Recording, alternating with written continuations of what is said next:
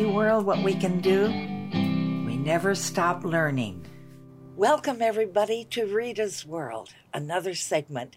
We're outside doing everything right, and there's always a little breeze, so it's good. And I have a wonderful guest today, L- Elle. It's you. I called you Ellie, but it, you called yourself L. Yes, And these are your- my words. And say your last name again for me. Sassenrath. Sathenrath. Yeah. Okay. Anyway, Wonderful. I met Elle a week ago on Labor Day Mm-hmm. when I had my table out in front and I have all these plants and I was giving plants away. Free plants, everybody, cactus and flowers, whatever. So you came by and we started chatting. And I said, I don't know what it was, but I was struck with you and your beauty and your and your demeanor. And I said, I do a podcast. Would you be on it? And you said yes. Of course. So you get, put your name down, and I. I called you, and here we are. and here we are. It's Okay. great to be here. Oh, Thank you for having you. me. Mm-hmm. Oh, thank you. So you live down the street in Burbank. I live here on the corner for since '64. It's amazing. Long time. It's a beautiful neighborhood. Isn't it beautiful? Yes. Yeah, I was the youngest one when I came to this house. I was 28. Now I'm going to be the oldest one in the neighborhood. I think I am, That's it. which is good. I've made it this far. This is your hood. This Yeah. is Rita's world. Yes. And I just want to show everybody, you know, Bradbury, uh, Ray Bradbury Company, they put this little, whatever you call it, music box, and it said, she believed she could, so she did. Well, I've been saying I'm going to do my own show someday. I want to inspire people to get along and see the good in everybody. And so here it is. Yeah. that cute? That is great. And you're doing it. Yeah, This is I am. amazing. It's a Yeah. great setup. Thank you, Glenn, for your Yes, thank you, Glenn. And um, yeah, later I'm going to give you a, a mask to take Wow, home. Thank Rita's you. World, yes. I love it. And here's my T-shirts wow. that if you would like. I would love one. you- These are okay, so now I got to make sure we get the medium size for you. Yeah, this would work. Sure. Okay, you get that too. Thank you. Okay, Elle. Thank you so much. So see, it pays to walk by and say hello to people. It does. and You that's what I want to ask you about. Tell Mhm. me about yourself. You're a Californian, but from where? Northern I'm California. from Northern California, Okay. about two and a half hours north of San Francisco, called Ukiah. Yes, in, we've heard in of Mendocino County, wonderful wine Uh, country, wine right? country. Yes, I grew up on a vineyard, Oh. but um, it was actually a personal vineyard. We just, you know, my grandfather actually had the idea to plant it because we Uh-huh. had some acreage, and he was like, you know, you guys have the best soil up here. We got to plant some some grapes. right. And uh, my parents were like, I don't know, that sounds like a lot of work. We know nothing about making wine. And Sure. my grandpa was just like, well, there's only one way to learn. Right. And um, him and my dad and my brothers went out and planted all these vines. And the, the crazy thing is, is how much patience it takes. Um, Which is good if if you can develop patience. Yeah. There's nothing you can't accomplish. Exactly, because it, it takes three to four years before you get any grapes, you know, to Oh, yes. produce. You know, you just have to watch them grow. Right. And um, sure enough, we started making wine, and uh, it became like a family and friends community thing right. where we'd invite anyone over to come pick the grapes oh, and good. do the manual labor. Oh, good. And then um, in return, once the wine was ready, you would get a case of wine as a thank you. Well, how nice. Exactly. And tell me, do they? St- you what do you do? You stomp them? Um, we actually never had a stomper per se for germ reasons, and um, we had this big machine. So you would dump the barrels of grapes in and Okay. turn the handle, and Oh. it would actually separate. It would spit out the stems, Oh. and then it would kind of crush the grape and drop it into a barrel. Oh. And so then it separated it for you. That's and, good. Um, it was Yeah. a lot more efficient, but it was a lot of fun. more. One year I missed the picking one year, and apparently the um, the stomper it broke, and so they Oh. did have to go in with their feet and stomp on them, and they said it was a lot of fun. So I guess I missed out on Oh. that traditional action, but, but at least you heard about it, and you know you could if you had to do it. exactly. I'm not sure that wine was any good. Just kidding. That's But- cute. yeah. Well, you know, Al, today or this coming Sunday is Mhm. September 13th, and I read on the calendar it's National Grandfather's Day. Now, I, I when I say national, I want to say all the grandfathers the world over, every grandfather, I want to take my hat off to you and celebrate because I I have some great stories about my grandfather, and then I'm going to ask you to talk about your grandfather. But this story is my grandfather. Now the picture is not good; it's very dark, but he came from Helsinki, uh, Bohemia, Helsinki, excuse me, Bohemia, which now is Czechoslovakia. But at 18, oh, he came from a family of nine, seven boys and two girls. Can you imagine those days? People had big families, right? Well, he left home at 18 and went to Vienna. He worked in, and learned carpentry and things in, Wow. in Vienna.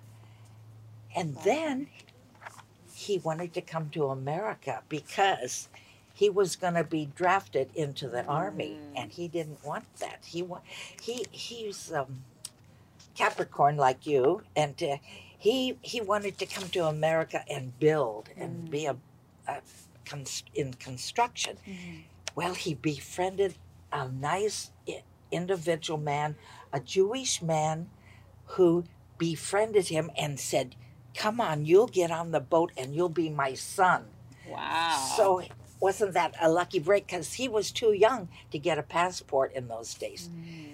So he was like a stowaway, but he had his his friend put him on, took him on, and it was my his son. So that's how he got, and he landed in Baltimore. But when he was on the ship, he wrote his mother and father a letter and told them about his departure to America. But he did well for himself. He be, he did what they call, what do you call, homesteaded Okay. in South Dakota area, and that's where I was born. So my great great grandfather, Ferdinand Cash, of all names, but uh, What a brave move to, oh yes, to leave was a- everything behind. yes, but just wanna go. but he didn't. and then he built Chalk Rock House, a Catholic church in uh, Tim. Timball, South Dakota, Mhm. close to Yankton and all that. So it was just he just built and built and he got people team of horses and and when the they needed lumber for the roof of the church, Yeah. they went to Nebraska when it was wintertime and there was ice. So cuz they didn't have bridges in Mm. those days. So he- went to Nebraska, got the lumber with the team and the mules and whatever and brought it back to South Dakota and finished the church and, Wow. but he had some good stories to tell, and he got married twice in his life, and uh, ap- they brought thirteen children into the world. So Kept up with the tradition. yeah, but you know, talk about. I mean, let's face it, kids. We've got we- we've got two two kids is enough for a family. That's my opinion, of course. But uh, anyway, people have to do what they have to do. I guess back then there wasn't as many people, so Okay. you you had to Oh yes, back then you're right. you had to populate a little. You're right. Populate the, You're the absolutely towns. right. Yeah. And and the more people you have, they they can work on the farms and everything. Yeah. So talk about your fa- Yeah. your grandfather. Um, well, I have two amazing grandfathers, both who are not with us anymore, but um, just have left, you know, monumental impact on my life and the life of my family and friends. of and course. um, my dad's father, Chuck Charles, uh, Mhm. he actually was orphaned at a young age. He lost both his parents Oh. um, relatively young, which obviously impacts your entire life. But Mm-hmm. um, I think from that, he, you know, he had this kind of toughness that he had to build, and and he was in, you know, the army, and he did, he did have quite the life. Uh, but I just loved how he didn't let that toughness overtake his compassion and his love, you know. And it was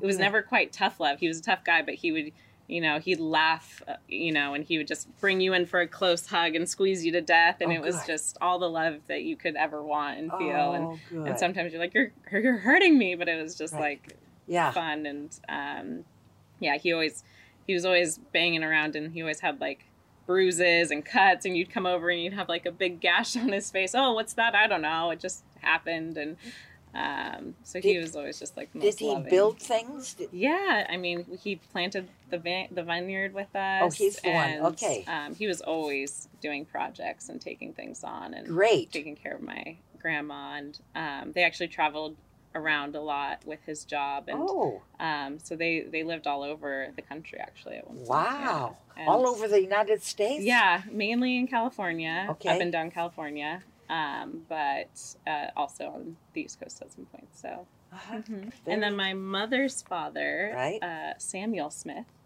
uh, he, my grandpa Sam, who passed away when I was relatively young, I just remember him just being um, so joyful and so Oh. funny and hilarious and just loving. And um, he really, he actually was involved with one of the first television stations on like the East Coast, and he Ooh. helped build that out and um, you know he even when times were rough i just i feel like he was always thinking on his feet and just kind of um, creating a better path forward for our family and wanting wanting the best for everyone Well, So, he gave you a lot, both your grandparents, because you have so much love that comes out of you. I thank you And it's the truth. I Oh. mean, that's why I, I said, Would you do a podcast with me?